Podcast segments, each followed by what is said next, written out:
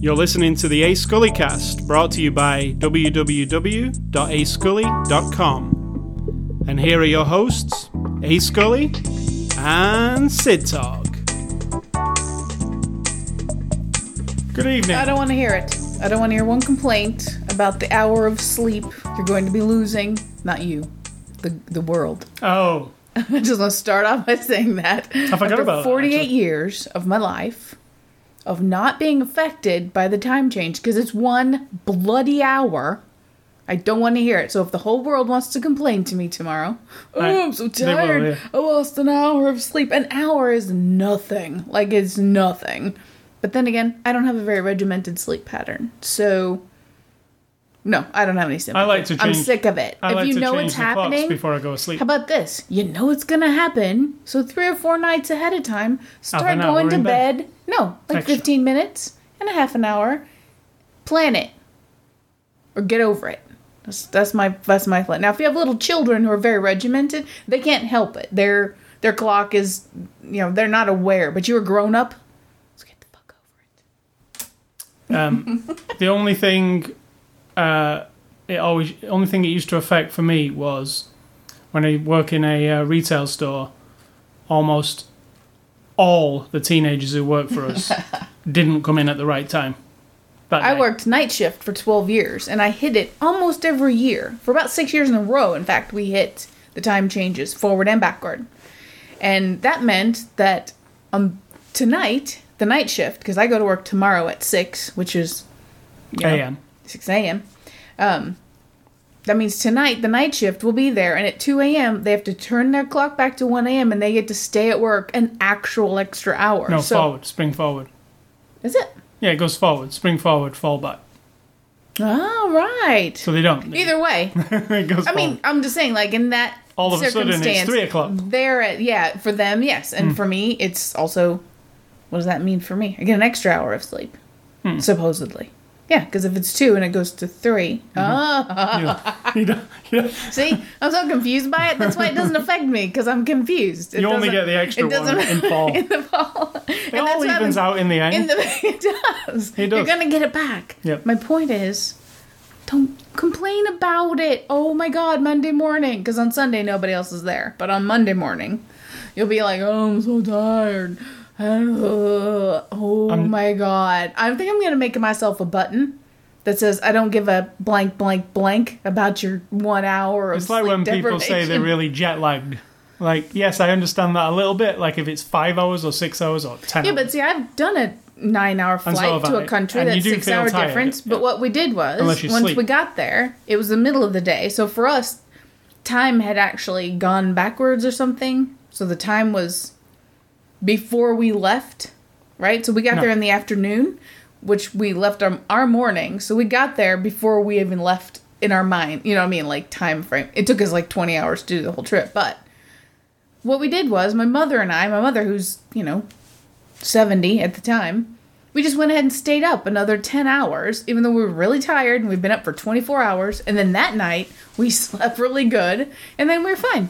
Like, you're fine. We, Well, we, yeah. we every minute we weren't going, oh, for me, it's 6 a.m. Oh, for me, it's 3 in the clock in the, morning. the only morning. thing I really, I really agree with people who must get effed up by that is like businessmen who travel. Like, you know, we're in Tokyo on Monday. We're in there. it's and a there, lot. and it's all the time. Yeah. If And you haven't made the effort to somewhere in the middle get a few hours of sleep. But then again, it's up to you. It is, but I reckon you could be. You know, if you're that kind of maybe one of those entrepreneurs who's all over the world all the time, it might get Then if you. you've got a nine hour flight, go to sleep. Yeah, that is exactly That's the it. solution. That's But like, yeah. people don't do that. Do they? They they drink They'd rather and watch bitch a and movie. moan about it. Anyway, uh, it is not. Change your clocks forward tonight. And as Sid Talk's confused, I'll tell you. At 2 o'clock, change your clocks forward. Only if you're in America, though. Don't do it in England. It's not, not time yet.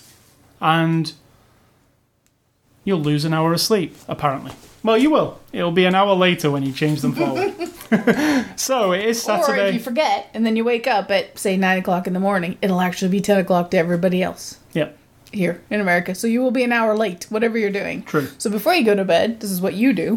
You Change go them. ahead and change all the clocks. I clocks. changed them at about 10 p.m. Just Yeah. screw it. Because why? Yeah, why not? Why pick two in the morning? I've never understood that either. In Like, the morning's the worst time because you're you're already an hour off. yeah. You're either up an hour too early, Change them at night, get late. used to it for a few hours, and then it's just normal in the morning. So there you go. There's my tip. Change it at 10 o'clock at night, the night before. Or be a re- revolutionist and don't go with the time change. Just live on your own hour off all the time and be like, fuck everybody. I'm an hour off because you all give in to this proletariat bullshit about the time change and I, I'm not going to do it. So, so it is Saturday, March the 12th. This is after the show number 418. Uh, after the show is a movie review podcast where we obviously review a movie. And this week's movie is In the Heart of the Sea. It's a 2015 movie released on Blu ray on the 8th of March. So you can pick this one up now. It came out this week. That's that is correct, right? Yeah, it did come out this week. It's PG thirteen from our friends at Warner Brothers and Sid Talk. Will you give us a synopsis of In the Heart of the Sea? A bunch of men go out in the ocean and a whale kicks their ass. Okay, so um, this Uh, Is that fair? yeah, it is it is fair. Um, It is actually the telling of the story of when Melville went to find out the story about Moby Dick from one of the survivors of the actual ship. I mean, this is fictional. I mean, this is the fictional retelling of the possibilities on a literary academic level of what could have been told to him. But um, that's what it's about. That he actually went and spoke to a survivor of the ship that the guy actually told the story of being banged by a whale or you know the ship was banged by a whale that's another story. Told. and this is just a sort of a very romanticized. Yeah, it's like a Yeah. what, It's a Ron Howard romp through history. like a what if, you know. This is not based on historical. Some of the people are real, but it's it's a what if kind of thing, really, based on some of the real tales. Anyway, Moby Dick, one of the greatest American novels of all time. You as an American, me as an Englishman, never read it. You as an American, tell us about the uh, your relationship with the novel Moby Dick. Do you want Dick. to know how many books I've read in my life? yes. Not very many. And so if it's not very many, chances are that one's not amongst them. I never read Moby Dick. We didn't do it at school, I'll be very honest. but we did all the English literature. You said, "Oh, well, you must have because of school." And I bullshitted my way through every single book report, every single test of every single book that I was supposed to have read, and that includes college except for one, and I read Color Purple. Color Purple. The color purple. Yes, and I have no idea why. It was good and I was like sucked into it, really intrigued by it. But then I didn't read any of the others. I have read maybe Huckleberry Finn, Right. but maybe it was an abridged version. I don't even know. Now, some might say that makes you a less intelligent person for not reading a lot of books. The books are just written by other people. All right, then I'll ask you another question. Are there other um, film versions of Moby Dick? Like, it, it- was there a cartoon of Moby Dick? Because it's such a beloved thing, you think that there would be other versions of it that- Probably. that, they show to kids as you know cartoon or. I don't know. So you're not familiar with Moby Dick, really? Not at all. I mean, we all know the story. I barely know the story. I know it's about a whale and the guy named Ishmael. A, leg- a legendary, the mm-hmm. largest of the whales. But it's a fictional telling yeah, it's a story. of what happened allegedly on a real ship. Which could have been lies, could have been. It, yeah, there's a whole kind of Yeah. mystery around the whole thing. So, I mean, it's conceivable, but these days you would think that now, in 21st century, if a story like that had basis in reality, that we would be st- hearing stories now of ships and boats being rammed by whales all the time. We'd have we lots don't. of video footage. We'd have lots of like. As far as I know, we don't. And I watch a lot of news. And you would say, like, once a month, you'd be like, hey, today off the coast of whatever, this whale rammed." it just doesn't ship." happen right because whales Not are that I peaceful. knowledge. Like, I mean, they're not a shark. They're not like uh, they wouldn't attack a person. Don't They- think sharks attack people anyway, just for the sake of it. Well, Any- they do if you're in the water. They'll Not necessarily. they sh- they attack you because you look like They something might, to eat. but they don't just. What I'm saying is, a whale won't go. Oh, look, there's a person. Go and smash into them. It, it- that's not what the whale's mo is, anyway. So, whales are peaceful. They just. They But go, we don't know they if they're down, peaceful. go- We have no idea that they're what we know of them, and we even watched a program about whales this week, a, a wildlife program. They are They're just doing their thing. Yeah, they're not predators. They're not looking. I mean, But they can see things and they can, I guess, be curious about a thing that's floating in front of them in their in their world. Let's not be mistaken. It's their world. so um, on aside from all that, what did you think of In the I mean, Heart of? aside from all that, that's all part of this. What did you think? No, I mean, put all that to one side. What do you think of the movie In the Heart aside. of the Sea? I'm going to use that for my opinion. So I'm not putting it aside, Mr. Dismissive. What do you think of it? No, I'm asking you what you think of it. What do you think of it? I thought uh, my my I like it and I dislike it at the same time. Okay. All right, I'll tell you what I dislike. No, n- you're asking me. right, so um Ron Howard, I really I like Ron Howard. I think he tells a good story and makes a good film. Rush was his last film, which I really enjoyed, the racing car movie. Um and this movie and he does have a romanticized view of everything. If you go and watch Rush, that's even the same thing. It's a romanticized version of what really happened. But with this movie, um, I really liked because it, it's kind of it changes what it is really. It starts off and it's you know about these guys going out whaling, and then it turns into almost like a survival movie, uh, like not n- not even about the whale after a while, like more about men trying to survive, like in a really horrible conditions. And that's what Moby Dick's really about, right? And that's man, the- man versus himself. and that's the part that I really started to like a lot.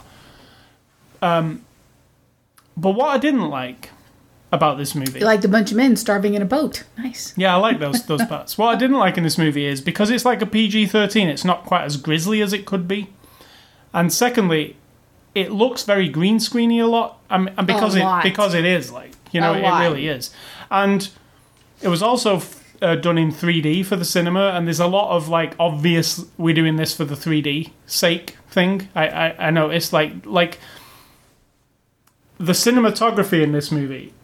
I don't fully like it because it's a lot of it's right up in people's faces a lot. It's really close and claustrophobic. They, they, it doesn't do a lot of long shots. There are some, but it's a lot of like here's a guy and they're crooked and, and then it's right up in the face and the colours of the whole thing have been like yellowed Yep. and like weird looking. It's got a very stylistic thing that I'm that glad you said that because that was my I think main makes it look impression. not very good. Like I mean, it doesn't make it not look very good because I do like the actually. I'm I'm in it when when there's something. it's not happening. high def, I mean, it is. but it isn't because high def is crystal clear, is. and but it isn't because high def But it means. But it isn't because high def means I can see everything crystal clear. It might be done technically with high definition technology. It's not high definition. No, I mean, it uses a lot of techniques in this. Like, it uses that Bokeh filter, which I I never like, where it blurs smudges everything. it smudges the sides. of- It's almost like filming through a bottle. Yeah, that's what I'm saying. So it's Yeah. not clear. clear. No, I'm saying he uses he uses a lot of these. I know what you're saying. I'm saying it's not clear, which makes it not like clear where you're watching a whale actually come up out of the water, which would be awesome because we have high definition footage of that for real in real life. I mean, there are no real whales in this movie. Let's. I know, but I'm saying we have high definition footage of that. There's no reason why it couldn't have looked that way. Because you can't say that, well, we want it to be blurry for what reason. I think because there were many shots that they couldn't make look exactly right. So they had to make everything else match that. That was my Yeah, and, and that's the reason I think it has that yellowy. It has this Yeah. yellowy filter that looks like everybody's sick. Like, and and I know they kind of are sick in most of the movie, but it doesn't look real. Like, there's a part where they're on the beach and they're all starving. You know which part I mean. yes. And the sky's yellow, and it, it's just odd looking. It, it looks odd. It looks like um, Michael Bay got hold of it or something, and, and, and color color changed everything, which I don't think this movie needed. I think it it didn't need that. I think it, it, it a movie I'm going to recommend this week, Master and Commander, is so natural looking. It looks like everybody's at sea. There's no Yeah. weird. Uh, there's nothing weird about it. It's just straight up. They're at sea. It's claustrophobic. It doesn't stick the camera in people's faces to make it feel more claustrophobic. And that's the thing. And there was a scene right at the beginning of this movie where our hero walks into a room and he sits down at a table and two guys start to tell him stuff. Do you remember that? Mm-hmm. Right at the very beginning. And the camera's behind him and then the guy starts to walk around the table and the, and you know what? I was watching the movie and I was going I'm not listening to what they're saying because I'm aware of the cameraman Yeah, I agree. Yeah. and um, it's really odd. Like I'm like, why is that? Why is he doing that? He's he's a bit he's he's over his shoulder and he's shaking the camera a bit. What? Like it doesn't need this. Like it doesn't need to be like that kind of movie.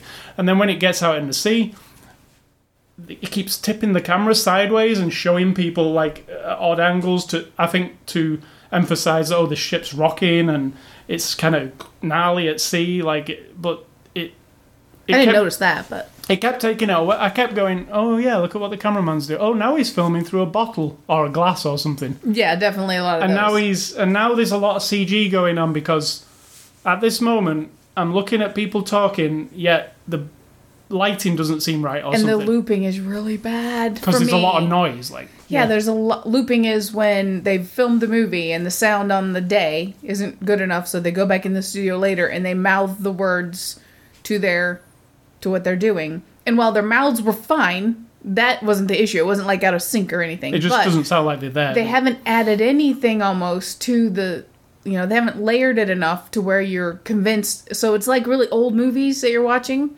where the sound is is like taped on the top of it. And I thought that was kind of a, I mean, I mean, it's funny because the fil- the filmmaking almost gets in the way of of things yeah, that's a good way to put it. Um, but the filmmaking is not bad. That's the that's the thing about it as well. It's weird. It's not bad filmmaking because actually at times it's like breathtakingly awesome. Like there's you're like holy shit, this is happening. It sounds really good. You know, look, you know the bit where they actually they get on some their little boats. I don't Yep. know what, what they call, and they and they they dug they've dug the harpoon into the whale, and they the the it's pulling them. Yep. Now that's quite clearly CG. I mean, but but I was in it. Like I was. Oh wow, this is really awesome. Like it, it's good filmmaking, uh, and it's not weird. It's And- because and I it's think a lot good- of it was in camera, real stuff, Yeah, people are. versus that little bit of a distance where all of a sudden everything in the background has to have that weird when there's moments. Martha Stewart va- Vaseline. yeah, there's look. moments in this movie where I'm going, oh wow, there's nothing here, is there? There's nothing. Even that, the deck that they stood on is probably the real thing here. That's how it seems because Yeah. everything seems odd. odd Even their faces had a weird edge, as if when they did the green screen, it was too much. I mean, it's don't not not. It's not terrible. It's not like know. It you watch somebody terrible, on YouTube but there are it's times when I'm wrong. thinking of that. yeah. sometimes more than what's going on. Just like you said, um, I have to snap my, I have to blur my eyes or something to be like into what's going on. Unfortunately, And the, the funny thing about that whole thing about me going, oh yeah, I'm aware there's a cameraman there. I, I was aware of it more during the scenes where, like, a guy is just sat in a room where Melville's talking to that guy in that room. yeah, exactly. Yeah, it's like That's why I said to you, is this based on a play? Because Yeah. it felt very much like someone was trying to take a play and squeeze it into the shape of a movie because they've had a stage idea of how this should be played out, and now they want to force it into being a movie. I mean, it, it, really feels literary, like the the, the actual script too. It feels um, like it was- Theatrical. yeah, like it was like it's yeah theatrical or like it's on purpose. They wanted it to feel like the book. The book has that old timey language in it. But putting all of that aside, everything you've just said, let's discount all of it and say I really enjoyed the movie. Uh, well, I personally, I I enjoy it overall. I didn't really enjoy the movie. No, I um was distracted by those things. I like Ron Howard's thing. I don't think di- don't think the direction is necessarily Ron Howard's thing. I think it's the cinematographer and I mean the way it looks. I don't Exactly. think that's him. Like Him, uh, he's the storyteller. he just wants person. it to look cool. I think. Yep, like, exactly. Make it look cool. Like those shots, like you said, the 3D ones where you've got all of a sudden you're in the bottom of the boat and you're watching a rope go a past the anchor sticking out. for and- like seconds Yeah. at a time. Now, I love that, but it's not consistent throughout. It's not made as if it were a gritty kind of up close kind of movie. He just sort of patched together, and I think you're right. He takes on board cinematographer, On board. Mm, the cinematographer, the editor, everybody else's stuff, and trusts them and says, "Yeah, so. man, that looks that was that would be so cool if we could do this or that." I think he's he's more of the story man. He wants them like he got this the cast over months to lose enough weight to look like they're starving. Yeah, I That's know. his, There are- there are that's awesome things in directing Yeah. thing is he's part of that end of it and then he brings it all together. I'm not saying I mean I enjoyed it thoroughly. I thought it was other than the really bad accent, we'll get to that whenever Thor comes up. And a little bit of the you know, it it It's not gritty enough. It's not For me, gritty. for me, it's not. Yeah. Master and Commander is where, like, being on a ship, everybody's filthy. It's really gross. Um, you know, it's kind of vile. That's how that feels to me. This feels a bit like like oh, a movie. Like you've just gone to Universal Studios and walked Yeah. through the, the pirate ride or the this movie has Yeah. been made into a display uh, presentation. because it's sanitary, isn't it? It's like in the beginning when they show the port and they're all getting to the ship. Now, I was CG like, did that that looks look? so mu- Oh my god! That and everybody looked like they just came out of a stage show at Las Vegas who And were dressed up to be that. where Chris Hemsworth is working outside his house and the camera. It looked so terrible. I was like, I actually, are we on? Are we on a different planet? I Because actually weird tried looking. not to look at that again Yeah. when they kept showing it. I was like, just cutting off. the There's a lot of that. It's Yeah. it's quite clear that the background is not real, and and I don't like that in movies because you don't need to do that. I feel You like really this don't. is it's like a storybook.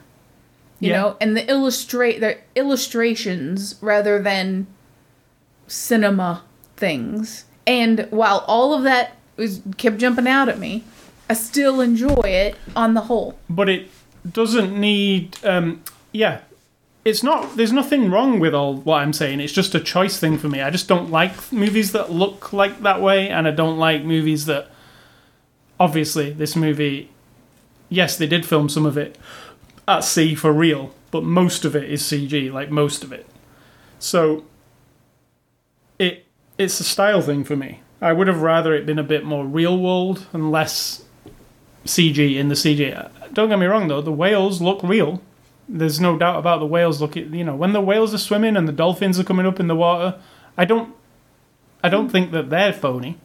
It's more like, oh no, it's more like there's a conversation between two people and you look out the window and out the window it just looks like you're in Oz or somewhere. It's just weird looking. Yes, exactly. It's like a glow to it. It's the wrong color. It's not like anything you've ever seen. It's like what? And that, and like you say, that ship port at the beginning, that just looked like there was one little road, and the rest of it was just green screen. It just looked like that. It, it was, and we've seen movies where they can pull that off with realistic. and not even know that it was CG. You go, Right. whoa, could was could have swore that was a real thing. So that's what bothered me about this movie. Um, I, I like the story, even though it's quite basic. It's not really, it don't really pull any surprises on you or anything. It's pretty much what you expect. And I don't even, you know, me not being that super familiar with Moby Dick, it's pretty much what I thought Moby Dick was. But it's not the story of Moby No, Dick. it's not. But I mean, it's all- it's close to the story of Moby Dick, isn't it? I mean, It's it's not The Moby story Dick. about It's the- not like the book turned into a no, movie. not the book. I mean, the actual. The book is based on some real life documented stuff, Uh, questionable. but made into a novel. Like the guy says in this movie. He even says, like, I'm going to make this fiction when he's talking about Yeah, it, exactly. But I will draw on some real But this events. is about yeah. This is the yeah. This is those real events, real in quotation marks, because we don't 100% know if all that was even real, right? Because there's an actual subplot in this movie where they're asked to lie about what happened. So maybe there was some lies back Because then. some rich assholes who don't want to lose their whaling money. Right. So yeah, you can't 100% be sure whether any of this story was 100% real. I mean, we know there were whaling boats, we know there were whalers. We know what? We don't know that a big whale hit a ship because like like we said that guy could have been lying to protect his ass. Could have been like, "Oh shit, I've run this ship aground. How do I get out of this?" Yeah, exactly. Tell him a whale hit us. Because we can't That sounds so much that. better. Yeah. so I liked it and I disliked it, Yep. but I'm right in the middle of it. Like it's not. I, I don't want to see it again. It's not that kind of movie It's one of those that my issue with some movies is they don't commit.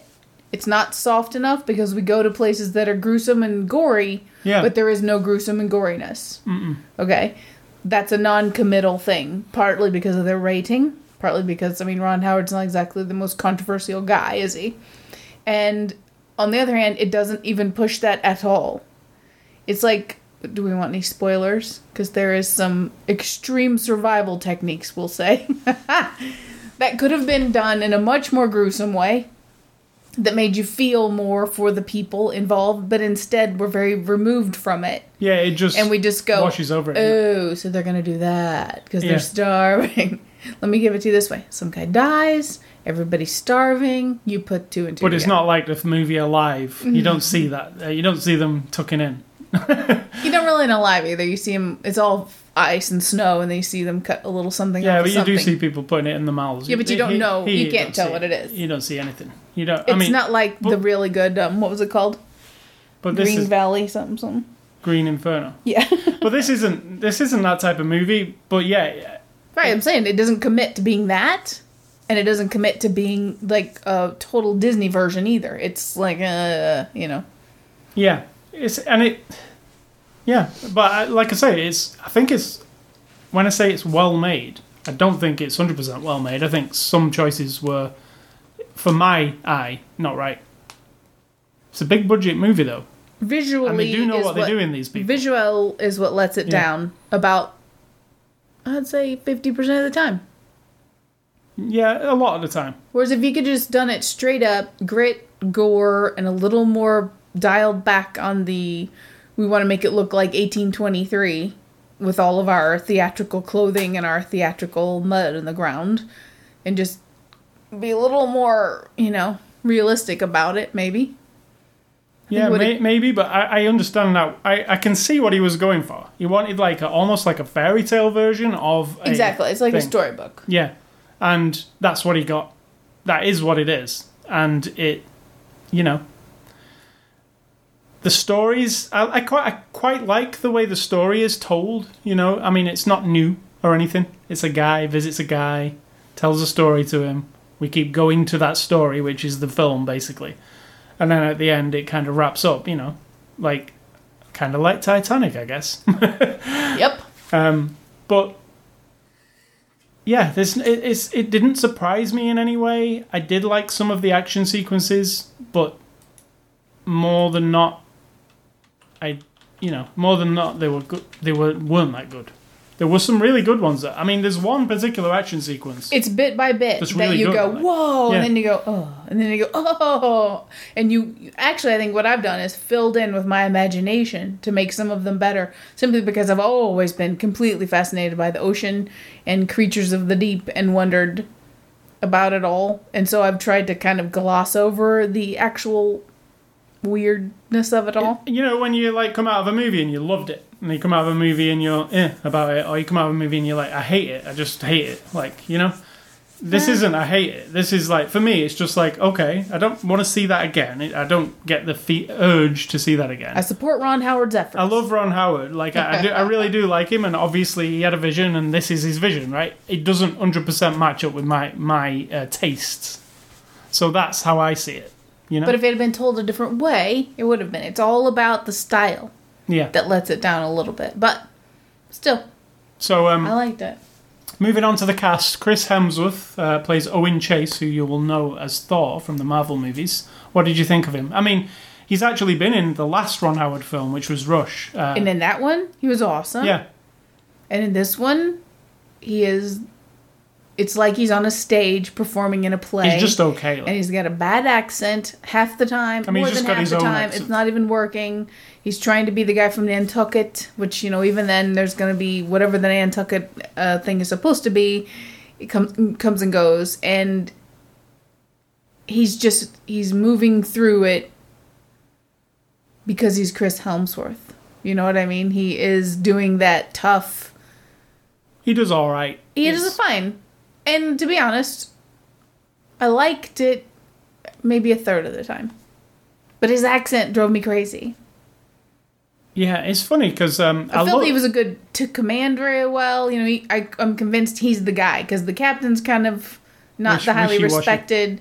This guy comes along and he's like first in command, second in command, and he's supposed to be Mister I Know It All. I've been on the whaling thing. I've killed a bunch of whales, and he does do that. So he does a good job of taking charge of that. But that's what he does in every movie.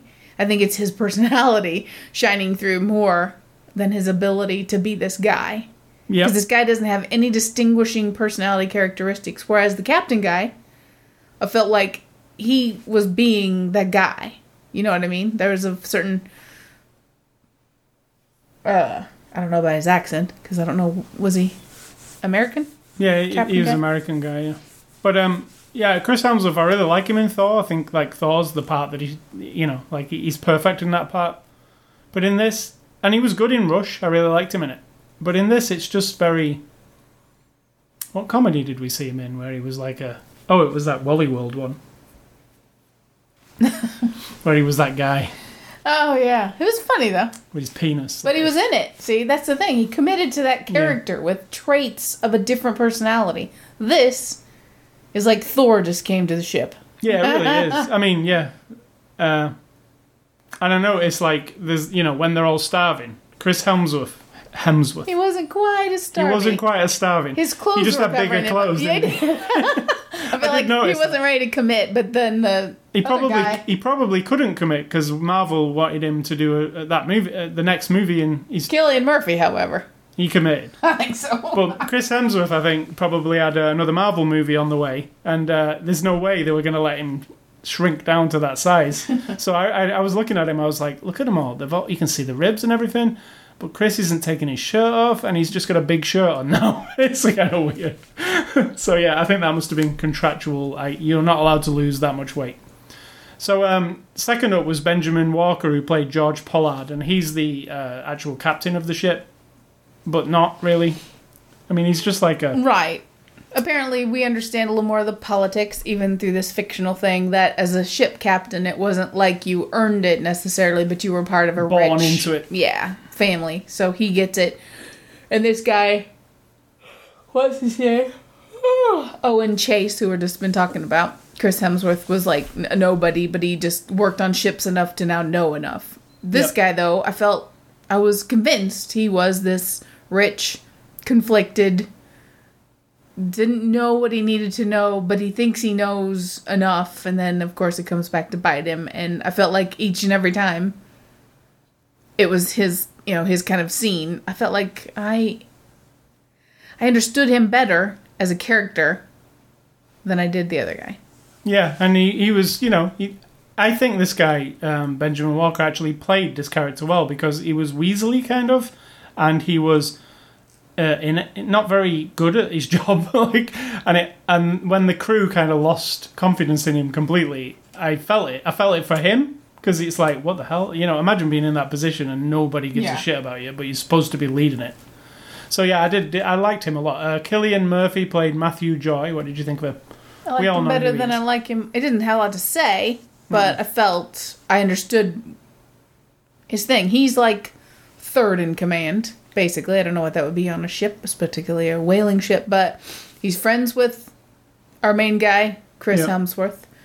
And he's not that fond of the captain guy, but this guy also knows everything there is to know about running a ship, and he's tough. You can tell he's got scars everywhere, and then we even know he's tough because he gets injured at some point. But I was, He I'm doesn't like, get a lot of screen time for He being doesn't? so such a big, um, I, you know, like a big name in this movie. He doesn't. I, I was, I was like, wow, I, I'm yeah, but surprised his they didn't use him impact is important. That I'm convinced he is that guy more than even the other two. yeah, That they went and plucked a guy off a whaling ship in 1821, and that, that was him, Cillian Murphy, back Mm-hmm. Uh, in the day. Brendan Gleeson plays Tom Nickerson. There's a, there's a, a separate part of this movie where Tom Nickerson and Herman Melville, who is the writer of uh, Moby Dick, um, are talking in a room basically. Not the real Herman Melville. No, not the real one. No. That'd be stinky and gross. So Ben Wish Ben Whishaw, who you will know, uh, who plays Q in the new James Bond movies, and Brendan Gleeson, who you will know is a very um, established English actor, uh, well Irish actually. I liked the scenes with them a lot. Mm-hmm. They were almost my favorite part. Yeah, I of the did too. I thought it was an, it was film. I, I was looked better except for that camera moving thing. Yeah, I often wished it went back to them more. You know, because it, it it only goes back to them maybe three times, four times. But I, I was like, oh wow. I, sometimes I was watching the stuff out at sea, going, okay, let's get back to them because I, I like that he's telling the story, and I like the wife is trying to kind of. He's a drunk, so she's trying to like. You know, he could lose them money. He is. He was being- 14 years old on the ship, and now when we come forward in time, 1821 is when the ship went out. He was 14. The story's being. Now we're up in 1850 when Melville is actually interviewing him, basically getting the story because he's the last survivor. Yep. So that's where we're at. He's telling the story of his first ever going Yeah. out on a ship and telling the horribleness of it all as if he's kind of stuck in time and that's why his wife wants him to get over it like and i you know, I mean, he saw that- some horrible shit, and Yeah. it, it affected him for the rest of his life. So, Yeah. uh, um, and talking of like the young version of the Brendan Gleeson character is played by Tom Holland, who uh, this week is especially noteworthy because uh, the Marvel Civil War trailer came out and uh, they introduced Spider Man, and Spider Man is Tom Holland, so he is about to well after surviving all that he's pretty tough he's about to really hit the big time because he's uh, going to be Ma- Spider Man. He's getting his own Spider Man movie, and he's or is not Captain because the last movie. spider-man didn't really win everybody's hearts over Yeah, but Marvel Marvel now have Spider Man, so they're good. If you think about what Marvel have done in this last ten years with superhero movies, they haven't really done anything wrong, have they? They really handle their own thing properly. I can't think of a misstep in all of it, true you know. So I, I think we're finally going to get a, a great Spider-Man story that, that's different from other ones we've seen before.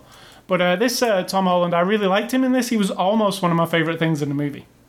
He's just this young boy on the and he didn't say very much no, but the fear and the because it's scary. What you know when they throw him in the whale head. Did you think of yourself as a 14 year old boy being put in that actual circumstance? Yeah, it was like the most stress ever. Like you know, uh, I think he played it really well. This is, movie's directed by Ron Howard. If we haven't said it already, he directed. Opie Richie. You know who he is. He's uh, Happy Days Richie. He is um, Opie?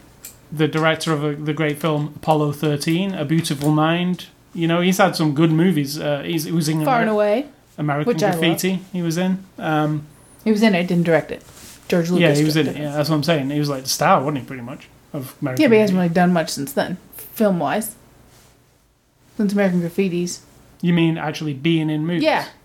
Yeah, true. Because he because he took to being a director and he's Yeah. made loads of direct Rush. Um, so yeah, I like Ron Howard's work. I, he is very sentimental and uh, is everything. Think of think back at Apollo thirteen. Think back at A Beautiful Mind. They're all they're not gritty movies. They're very Hollywoody.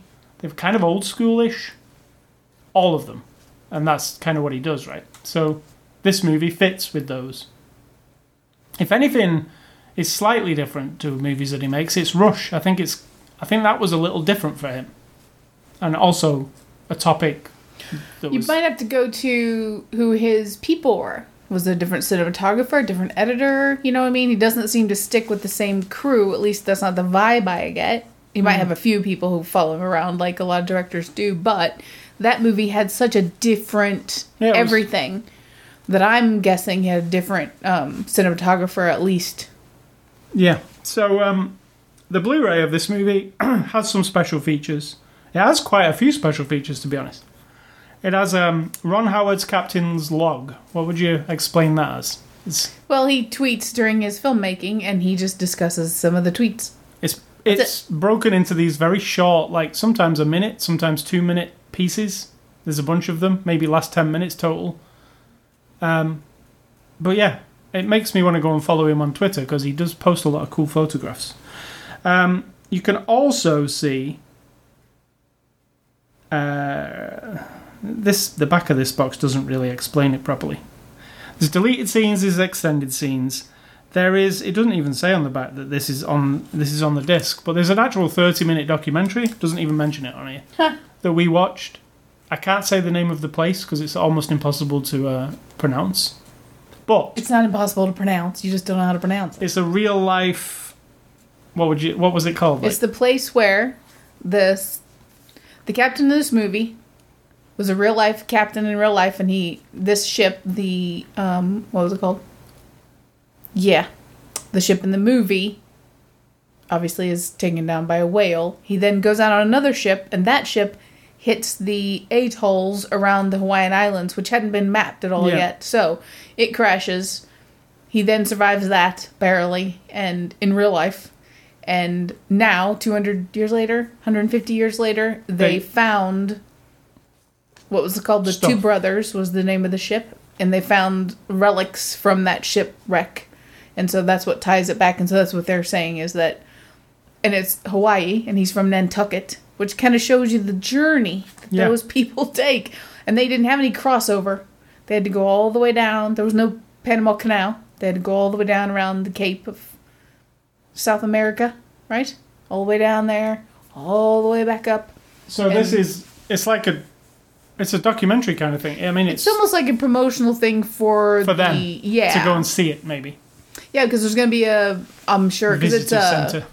right because it is an actual wildlife park. It's a s- safe zone. But there's some now. nice underwater photography. Oh, in it. really nice. See, if you can do that, Yeah. we could have had really good shots of the whales in the movie. But that isn't even mentioned on the box, and that's I thought that was one of the best extras. It, it's like a thirty minute, you know, about the real. You know, it shows you some. It shows you the anchor off that ship under the water there, where they they find a lot of stuff from that ship, actually, for real. Um, yeah, deleted scenes, extended scenes, bunch of featurettes. There's a lot of stuff on this disc um, for you to have a look at. Uh, there is no commentary with Ron Howard, unfortunately. So, conclusion in the heart of the sea as I've discussed. It's really it's a well-made film. it's just not to my taste visually, which kind of brings it down a little bit for me I agree. because it stopped me concentrating on it and I was looking at camera moves, which I shouldn't really be doing when I'm watching a movie. I shouldn't be going what the hell is that cameraman doing? Why is he going there? Why, like, stop should be going over there. immersed in I want to it. look Yeah. at that guy, like, you know. I agree. That's really annoying to me. It's like But then you take another step back and you think about the adventure and the action of it, and that's that's what I liked about it. And also, I felt the like it sort was an of- adventure and epic. You know, the actual and it made me journey. root for the whales. Yeah, I mean, yeah. I wasn't going, It oh, also poor makes humans men didn't look get. shitty, like you know, like what we're doing. Like we just there's these beautiful. It does and it doesn't. It does show, as you know, humans do their thing to try to survive and move forward in whatever endeavors. It's just that this doesn't c- give any thought to what they're doing until that one scene where he's like, yeah, the- happens, and then he's like, "All right, ugh, ugh," you know, what am I doing? And I'm gonna say that the word I'm gonna pick, you know, every week I'm gonna pick for my five words, and this is just action packed. I mean, it really is. It's not every single scene, but it feels. After it's all over, you're like, oh man. I mean, I feel like I've been Yeah, drug out to. Yes, exactly. So action packed is my word for the movie.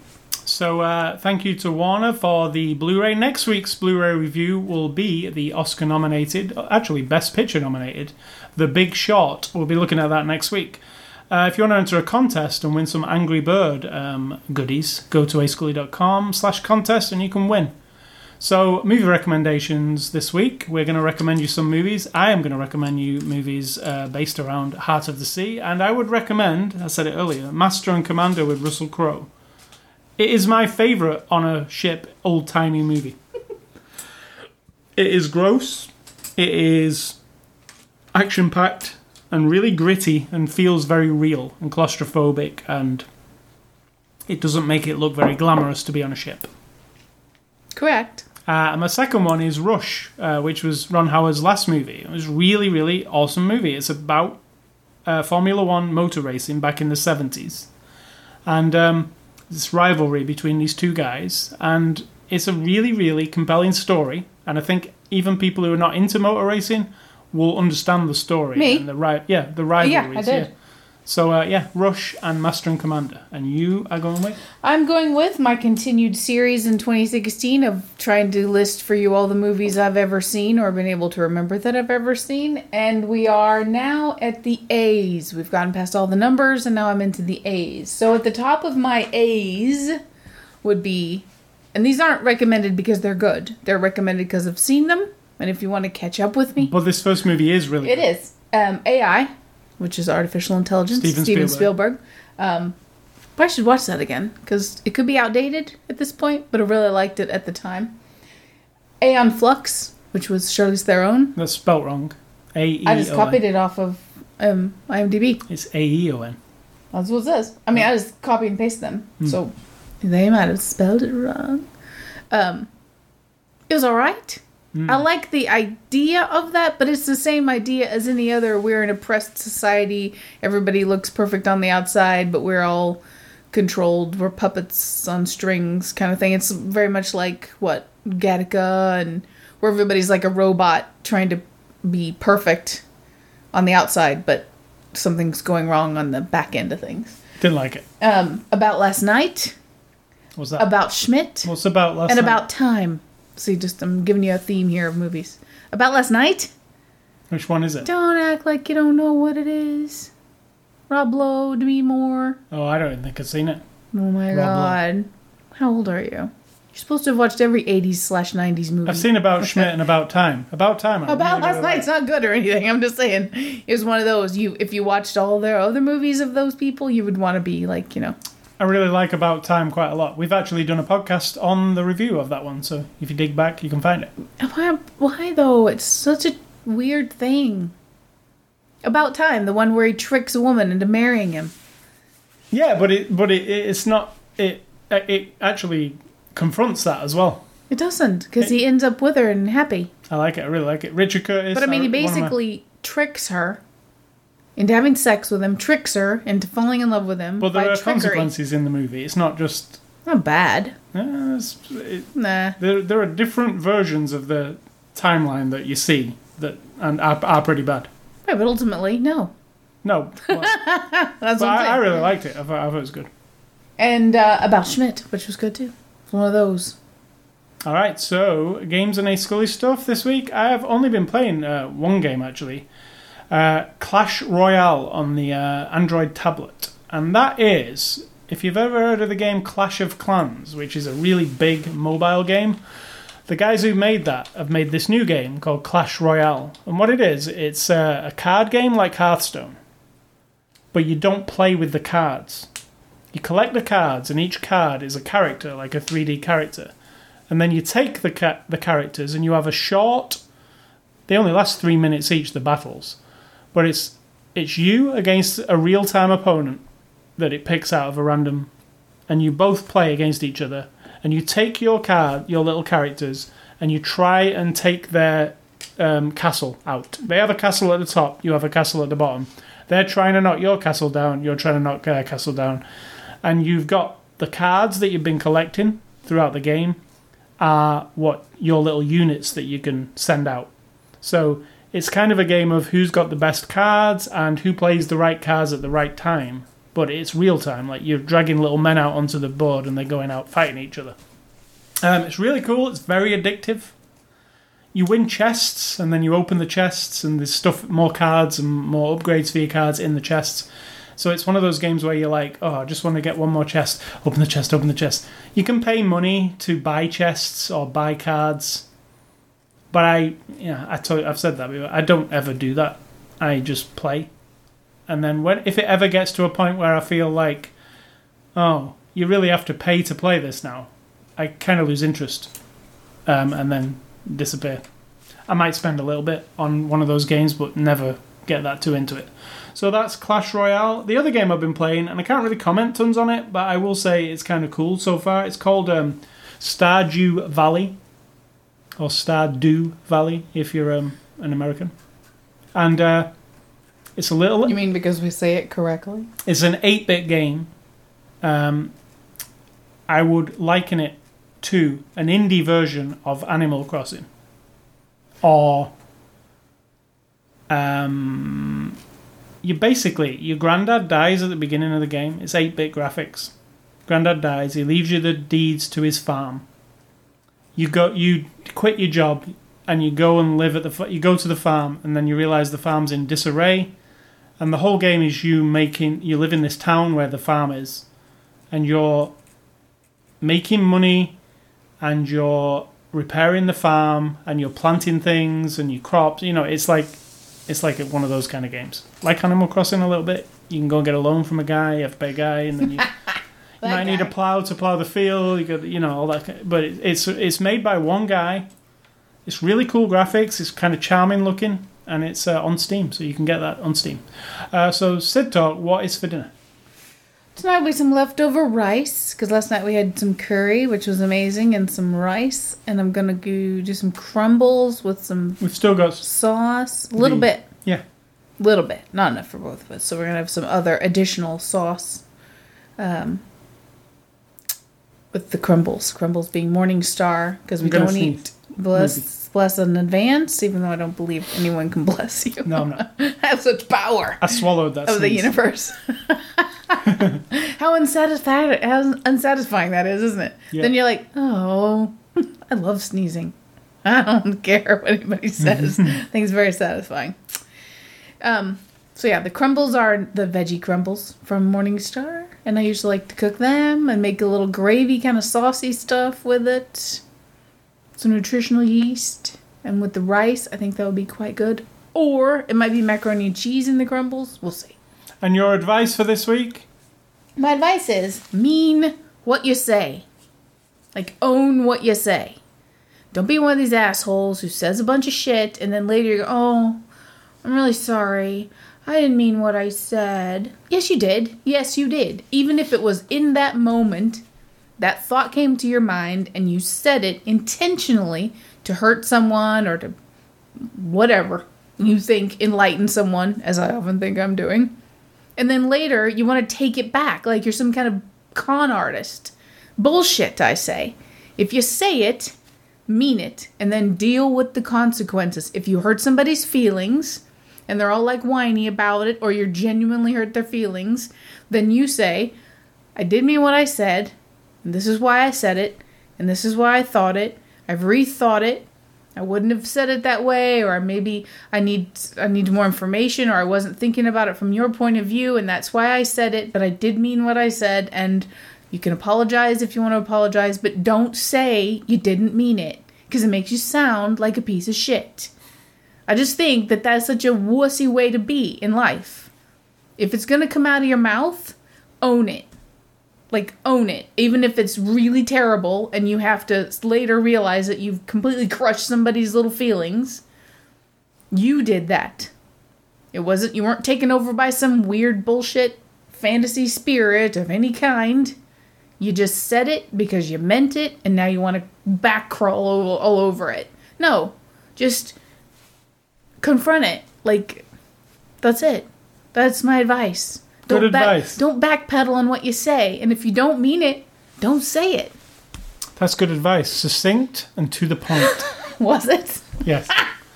Are you being sarcastic? Yes. So, so let me remind you about Like you're gonna say, "Oh, I didn't mean what I said about that." You were not. You were being succinct and to the point. ascully.com and sidtalk.com. You can catch us on Twitter and Facebook. Uh, you can't catch this uh, podcast on Stitcher at the moment because it's still broken, and they they telling me it's my fault, but it actually isn't. So someday it That's will. okay. They'll apologize later and tell you they didn't mean it. Uh, you can catch it actually on iTunes, the Microsoft Music places, or the RSS feed, ascully.com slash podcast. You can listen to it on the page, or you can download it from the page, or you can subscribe to it on any RSS feed. Uh, I use Feedly. You can uh, email feedback to me at ascully at ascully.com, and you can not email Sid Talk. She don't want your email. And finally, stay classy, Mr. Ron Howard. I do believe you are a good filmmaker, and just this one wasn't 100% my cup of tea. And I'm gonna say, think for yourself, or someone will do it for you.